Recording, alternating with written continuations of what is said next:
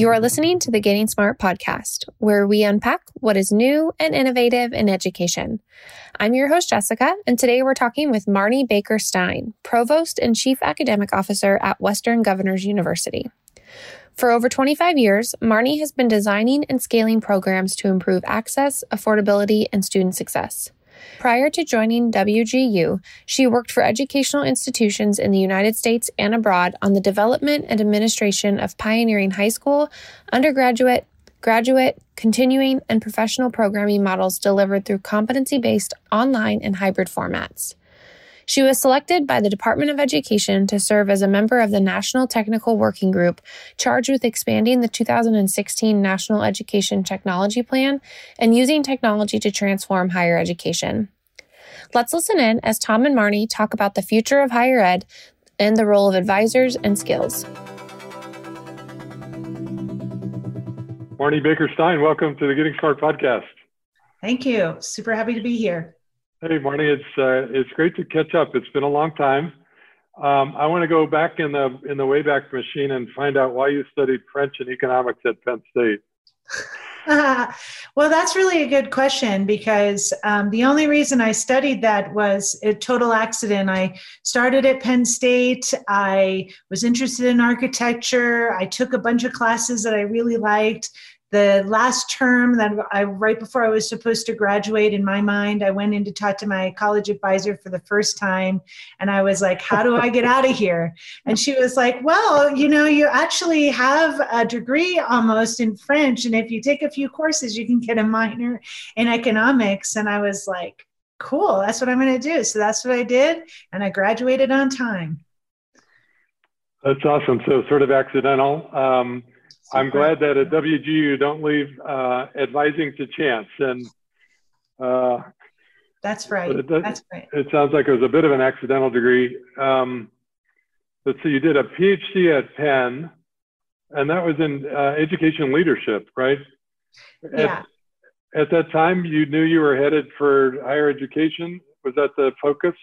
Yeah, I, I after I did my undergraduate um, at Penn State, I also did my degree in teaching English as a second language, and I was really lucky to be a part of a couple of institution building um, initiatives that USIA that, Those are those are crazy stories because somehow, like right after the Soviet Union fell, how did you end up at Riga in Latvia creating a, a brand new MBA program?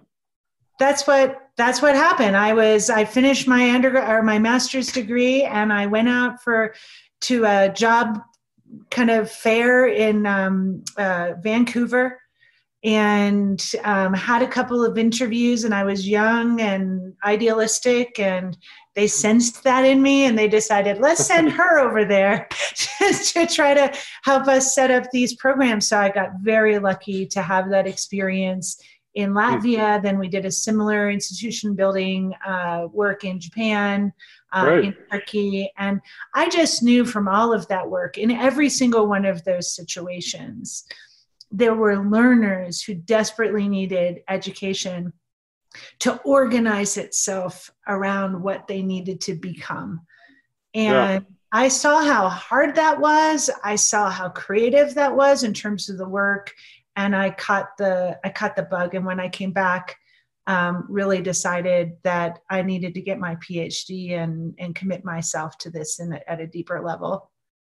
It's interesting, Marni. I wonder what the big takeaway was for you as um, both the founding faculty of these different institutions and doing it in such interesting places and formative times. It did it. It must have um, helped make you creative and more focused on learner needs do you think? What were the big takeaways for you from those experiences? I think the biggest the biggest takeaways for me is that it, it sort of built mess, muscle in being brave in the face of really big, hairy systemic problems, right? In environments that were very strange to me and where I had to learn not only language, but I had to learn culture, right. I had to learn systems and understanding that all of that was critical for solving for students and that we shouldn't be shy and we shouldn't be afraid and we shouldn't back down in the face of those challenges to have those experiences so young was really important foundation yeah. for me to take on challenges um, in my career that followed. So you came when you came back to the states, you led curriculum at a at a UC. I'm curious if that was sort of frustrating after the flexibility and creating new programs to come back to uh, a UC system, which is really big and a bit bureaucratic. Was that uh, that was probably a different kind of an experience? it was a totally different scale of experience, right? It was for international programs. And so we did have quite a bit of flexibility for what we were putting together for students, but it was nothing of the scale that we had been doing overseas. But it was an important first step for me because when I went to Santa Barbara, which was beautiful, that was a great place to go, not a bad place to land.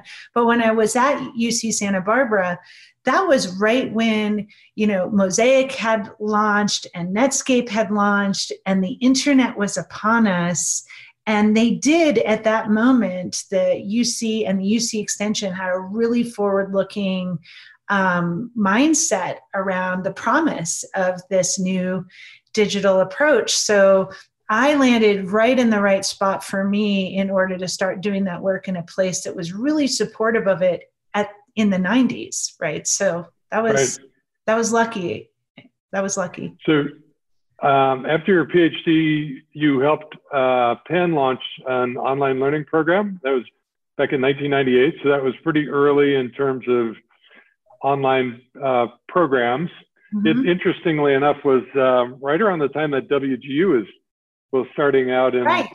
salt lake city right did you have right. any visibility to that I did. I I re, I remember so vividly um, sitting in my little office in the basement of this building on Penn's campus, and I remember sitting there, and I was actually working on a fairly mon- mundane component of my job at the time, which was to make sure that all of our um, programs inside the colleges college where I work were, were meeting accreditation standards, and I was I was really having a hard time with faculty, getting them to define learning outcomes. It was like a, it was a constant battle to get them to, to define learning outcomes, even for their programs, let alone their courses. And I remember reading about WGU and thinking like, my stars, like, this is next level this is yeah. amazing. And um, what they're trying to do with competency and the, the way they, they're doing program design at the time was was shocking but exciting. And and i kind of fell in love with the idea of wgu um, at that at that moment. Um, and and always followed wgu with interest throughout my career so for our listeners a little bit of background uh, the idea was hatched by uh, utah governor mike leavitt and colorado governor Roy Romer. They first talked about it at a Western Governors Association meeting in 1996. It was formed in 1997. First classes were launched in 1999. And the radical idea was really um, a, a competency based, affordable university. Um, and so you're at Penn launching their online program. Uh, you then went on and did really interesting work at both Columbia and then at the University of Texas, you led the, you were the innovation officer for that um, major system. Um, what, what, would you highlight about that uh, stint at Texas in terms of progress you're able to make? Uh, we that was an incredible experience um, in terms of the understanding of the problem space of higher education the understanding of affordances and constraints around truly becoming learner centered in that kind of a large system, as well as the understanding of the problems to be solved by digital transformation of education in that. It, it, it was all of those things. So a lot of the work that we did centered on understanding how to try to exponentially move the dial on success for learner audiences um, in the Rioplex, Rio Grande Valley, but also right. a whole area of Texas that has is a micro pro, microcosm of every problem that students in this country face today from the digital divide uh, to lack of access to transportation, to a large percentage of them that did not speak English as their first language, but were citizens uh, who were moving back and forth across a contentious border every day to take right. care of family members who grew up in some of the poorest counties in the US. They had it all. They had it all in terms yeah. of problems, and they also had it all in terms of the the ambitions and expectations and resilience of those communities. And it was super exciting to do the work um, of trying to understand how technology could move the needle for them and solve for all of those problems. So, being able to do that, being able to work on that for three years with some of the best resources and people in the country was extraordinary. Very it also exciting. taught us like it's also very, very hard. Hi, Marni. My last call was with a faculty member from UTRGV. What an exciting institution! It's a bilingual, uh, bicultural uh, institution that's doing such um, interesting and important work, and that got their uh, they got their start in in part because of the important work you were doing there. Um, so, about three and a half years ago, you came to uh, Western Governors. You're mm-hmm. uh, the the provost there. Um, what what did you find when you got there? What was the state of the institution? What what were they doing well, and what did you see as the opportunity? So obviously WGU is it is an amazing uh, institution and when we say that we are the countries or the world's most learner centered institution, I believe that that is true. Um, the way we're structured, uh, the culture of WGU, all all underline that intention and that claim for us. That was absolutely true. Um, and that is definitely WGU's greatest strength. Um, I've never actually experienced anything like it any place I've worked before. Uh, so that's what I found that was great. And with that kind of engine, um, I, I, realized pretty quickly, wow, we could do anything we wanted to at WGU mm-hmm. to really transform education on the part of, of learners. Uh, what I, in terms of challenges, uh, you know, one of the reasons I really wanted to come to WGU is I imagined WGU's approach to to competencies over a couple of decades you know i just imagined what it was because and i imagined it because they didn't really write much about it. They didn't talk much about it. They weren't out there with their their model. And when i got to wgu i realized that some of the things i imagined were true. All of our programs are made um, through a design of basically stacking up playlists of competencies to build degrees that we work closely with industry to develop. Um, that was true um, but what I also realized is that over the years and over the decades, um, as we sought to become accredited, as we sought to become more like traditional education than um, at start, we had also um, we had also uh, uh, slid into uh, a, a, hybrid model where some of our competencies were truly aligned with what industry need and some of our competencies were straight up academic competencies that we needed to include in our pathways just because just to be accredited just to be similar to other programs of the same kind.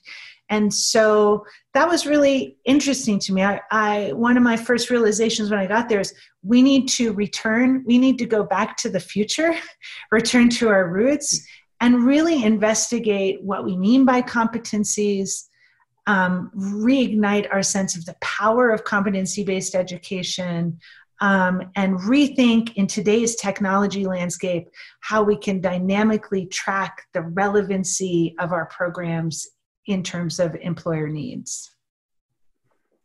So, uh, how has that learning model changed in the last three years? Um, what do you uh, what are you working on now and what's next in the learning model? So we have a couple of big vectors of work. Um, one is um, our work on skills. So uh, uh, two and a half years ago, we put together a skills architecture team that has been working with industry and competence national competency frameworks and third party labor insight providers like Emsi to come up with a universal, a common way to understand and describe skills, um, tag them to our competency, and then do, do dynamic audits of our programs based on relevancy and marketability. And that may sound wonky, maybe it's a little wonky, but what that means um, in effect is for uh, each of our programs, which are basically playlists of competencies, we can now give uh, a marketability score that we can even geolocate. So we can say this is the job opportunity or the career path opportunity that this program and this set of competencies affords you in this zip code or in this region um, or micro region. Oh.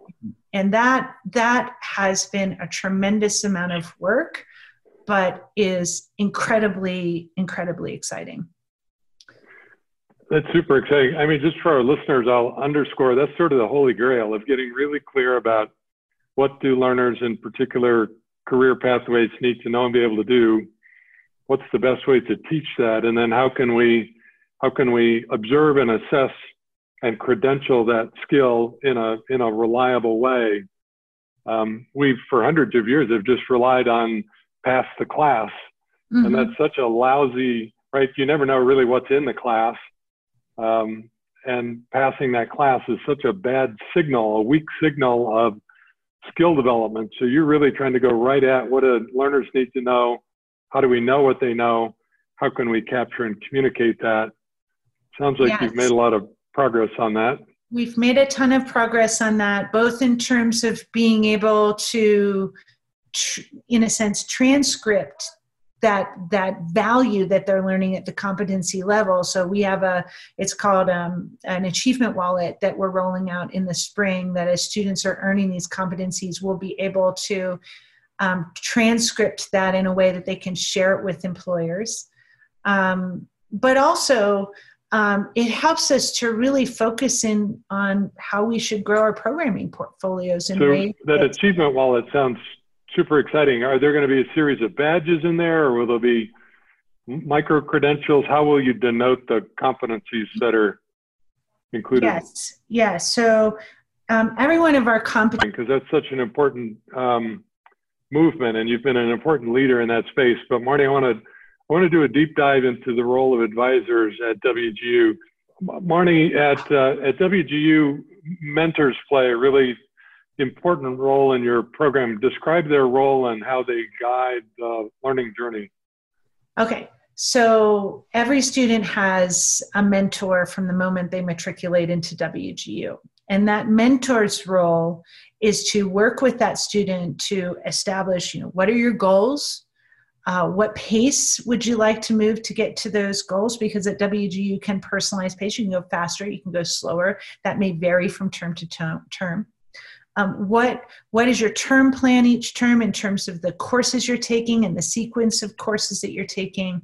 And then as you're taking those courses you know what are you learning and how is this informing your your path ahead? Uh, these mentors have regular meetings with students. Generally speaking they are weekly. It varies from student to student and case to case uh, and the students t- uh, form really tight bonds with these mentors as they move through the program, who, in addition to guiding them academically and in terms of career, are also their clearinghouse to other services at WGU that they may need, um, whether they're wellness services or, um, as we saw um, with COVID. Um, when COVID rolled across the country, um, we had students uh, who had lost their homes, lost access to internet, and the mentor becomes the, the clearinghouse or the portal to those services at WGU so we can make sure that we're incredibly agile in responding to student needs and resolving friction. So that's the mentor role. Um, we do believe that that is at the heart of the success that we have with students. Um, that mentor is part of a community of care that also includes course instructors for each of the courses. It includes our evaluators who, um, with every assessment the student takes, give very personalized feedback to the student within 24 hours of taking that assessment as well as our curriculum and assessment designers who are considered faculty roles as well, and who are looking at student data to sort of drive the continuous improvement of what they do. Marni, uh, just a basic question. How would a mentor help a learner figure out if they're in the right academic program? So we have a set of, um, well, in addition to just talking to them, because that human connection is really powerful, as we know, and important. Um, so they have um, protocols for talking to students to gather this information. Um, we also give students, before they enter any program, a program level um, assessment that is really designed to understand student motivations for studying in a particular pathway, which gives us a lot of intelligence. And then, actually, at the beginning of every course, students also take a, an assessment that really um, um, takes a deep dive into their readiness for that course. And all of that intelligence is shared with both their course instructor as well as the mentor to guide conversations. That's what we've been doing historically. This, um, our ability to surface competency based achievements and sort of really granular career insights around those is another tool that's going to help our mentors guide students in ways that we haven't been able to in the past.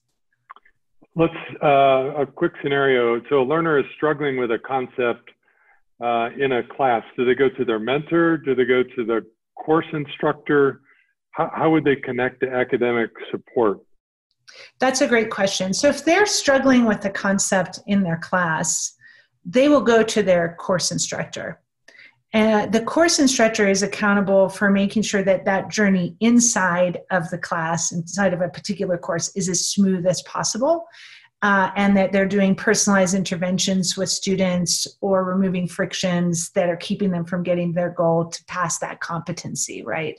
Um, the course instructor and the mentor, however, are in close communication uh, and share dashboards on student progress so that they are both in the loop on what's going on with the student in that class. Because surely, with the strength of the relationship the student has with that mentor, they go, do go back and talk to that issue with their mentor as well.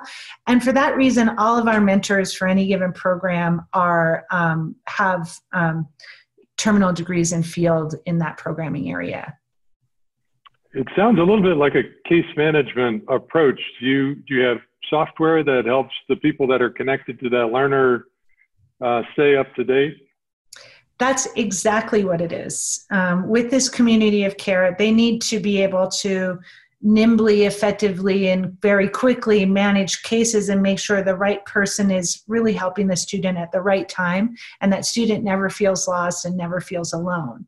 So, do we have technology for it? Yes, because we have been we have been implementing this for for some time. However, one of the big initiatives that we're working on is a next generation approach to case management for that community of care.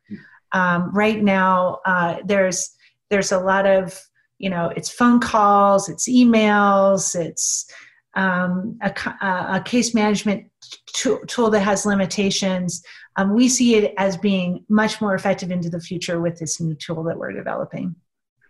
Sounds like um, good tools and a lot of human care are important. Absolutely.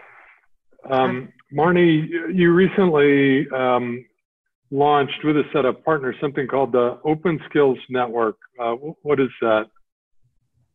So, um, as we have over the last couple of years um, jumped into the pool of trying to figure out how to identify skills data, rich skills data that is tagged to real time market intelligence for the skills. Um, you know, we've written about 10,000 skills. Uh, in a format that we developed in house at WGU, and we realized, wow, this is hard, it's complicated, it's expensive. And everybody else we talked to, universities, employers, was doing the same work in their own silos. And we thought, what a shame. We're all reinventing the wheel all the time. Let's bring that group of skills warriors together, people, institutions that are really committed to this work, and see if we can get to shared understandings about how to describe skills help each other in figuring out how to do it more efficiently and effectively at scale, and potentially um, uh, agree to publish our skills in an open format so that other institutions that don't have the same resources as we do can use them.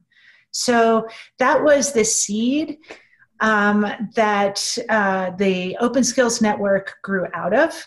Um, when we first started it and started talking about it, which was really just before COVID broke, um, um, there were just a few institutions involved. Now we have over 90 institutions who are actively involved in the this work, uh, including uh, ourselves, Southern New Hampshire University, University of Maryland, University of North Texas, Georgia State System. Um, we've got ACE and UPCEA, which are big educational organizations, but we also have Walmart and Amazon and uh, Udacity. So it is this, and the US Chamber um, Talent Pipeline Initiative. Uh, so it's become this incredible community working on making this solution. Um, and we're working with Concentric Sky uh, to do that. Um, BrightHive is helping us facilitate the work as well. Um, that that's going to end up with an open tool set and an open capability for managed skills libraries that everybody can use. So it's super exciting. And to have the kind of diversity of big employers and medium sized employers and education institutions of all ilks really centered around this laser focused project um, is really pretty thrilling actually um, and, and and super exciting for all of us involved.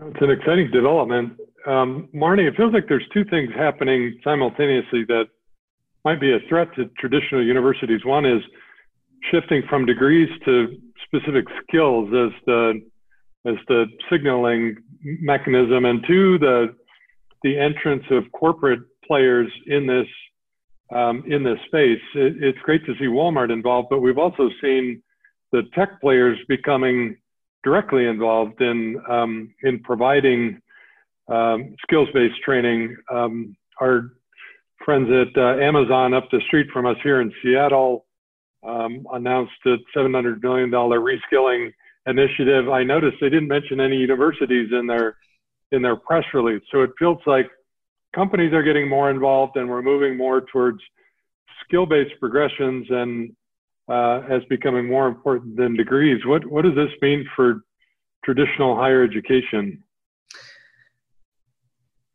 Well, I I, I I won't say, I don't think that degrees are going away. I, I think uh, degrees as credentials are still important signals. Um, however, there are this notion that these very targeted micro signals related to certifications or related to competencies or related to skills are also important.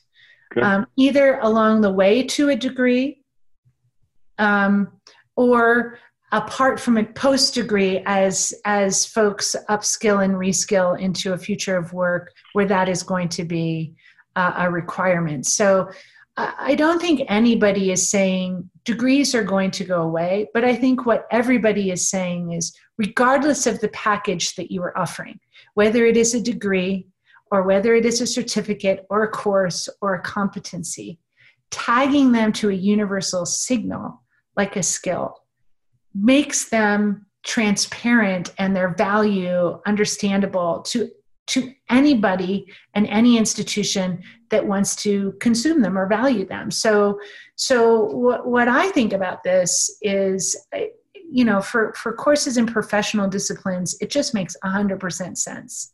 Take all of your competencies or courses or certificates or degrees and tag them to marketable skills data so that employers and students themselves can understand the value of what they're learning along the way. That just that's just logical. And i think most universities even though it's not what we've historically done can do that. That's not impossible to do.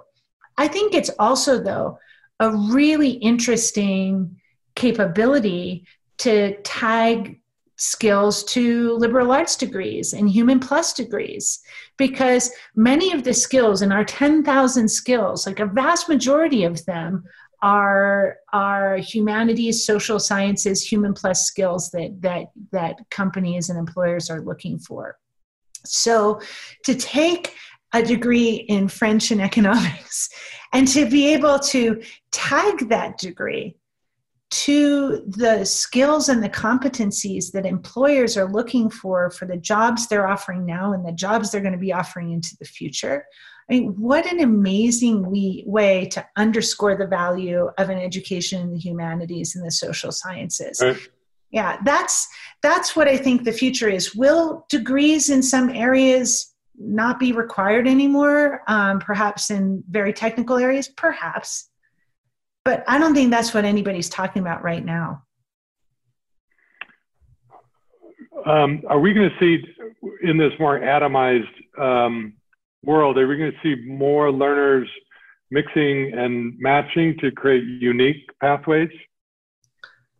I think that we are, we would be foolish to to believe that higher education is not unbundling or not going to unbundle. Um, that is the most or perhaps the only proven uh, strategy slash phenomenon in digital is that unbundling will happen to provide very targeted specific component parts that learners can put together to add value, to build value as they're building their brand in the knowledge economy. I believe that that's already happening and it's going to continue to happen uh, into the future, and that we all better get ready for it in higher education and make sure that we have you know the technology and the curriculum development prowess and the the, the marketing go to market prowess to to to continue to be viable as institutions into the future. Marni, we've seen, you mentioned Udacity. We've seen Udacity and edX and Coursera enrollments explode um, in, in COVID. I guess, um, have, have you seen something similar at WGU and, and how, how do you, how does WGU play in the, in the lifelong learning space going forward? So, uh, during uh, the first months of COVID and um, and up to today, uh, obviously WGU is a totally online, very flexible opportunity for students, um, and um, we have seen that that that students do value um, that opportunity. Uh, so so I think anybody who's offering programs online at this time is really, really in a position to serve students in a moment where uh, many on ground institutions are just getting on their feet to, to do so. Uh, so so it has been that's been positive for for us and hopefully positive for the students that we're serving. Um, that said right now wgu really only offers degrees. Um, we have been laser focused on offering flexible degree pathways. Um, that is our compact with our our student markets. Um, that is beginning to change as of the spring uh, where we are ourselves starting to unbundle our degree pathways, uh, offering uh, stackable certificates to degree as well as post degree for students that are that are micro targeted at the skills that we see are in high demand. Marni, you have a huge school of education. Um, I think you you probably are you the largest school of education in the country? I believe we I are. I think you're the largest provider of uh, of uh, largest preparation institution for STEM educators in the country. So we, we appreciate your leadership on that front. Uh, we, are talking to your dean of education in uh, in a in a week or two. But any, anything new on that front? Well, we have a new leader who is uh, Mark Milliron. Uh, we're very happy to have him on board with his background in K through 12 education, as well as education, um, the edu- uh, community college education ecosystem, as well as all of his amazing work that he did on uh, data analytics and data science in the education space to just sort of raise the bar for all of us at WGU. Uh, he has. Um, as well as the entire um, Teachers College leadership, uh, has, of course, many things going on. Uh, one of the most exciting uh, initiatives they're working on right now is a global academy for next generation teaching. Um, skills, competencies, and um, and coursework that uh, we feel is just in time for anybody across the country who's struggling how to make sense of teaching online uh, in K through 12, especially those who have never had to do it at all before. There was no digital experience in their schools. So uh, that is work that is being piloted um, in different parts of the country and that um, we're rolling out this year. That's super exciting. That's really exciting. So, um, Marni, where can people learn more about WGU? So, folks want to learn more about WGU, they can go to uh, wgu.edu online. Um, we also have our annual report um, online that you can check out every year to learn more about our initiatives and our progress with students. Marni, we appreciate your leadership at WGU. It's um, it's a real innovator in the sector. We love the fact that it's competency based and learner centered. We appreciate uh, the community of care that you put around each learner. It's a terrific example. And and you, how many how many learners do you have enrolled right now? Uh, we have over 122,000 full-time learners yeah. right now. That's uh, that's extraordinary. We we appreciate your leadership in the space, and thanks so much for joining us. Thank you. A big thanks to Marni Baker Stein for joining us on this week's episode. We appreciate her dedication to creating a higher education system that works for everyone. For more information on what's next in higher ed, check out episode 228 with Michael Horn on choosing college. We'll be sure to put a link in the show notes. And for more on all things innovations and learning, be sure to check out our blog at gettingsmart.com. Lastly, don't forget to hit subscribe so you don't miss out on any future episodes. And so every Wednesday morning, our latest interview is ready to press play. That's it for today, listeners. For the Getting Smart podcast, this is Jessica signing off.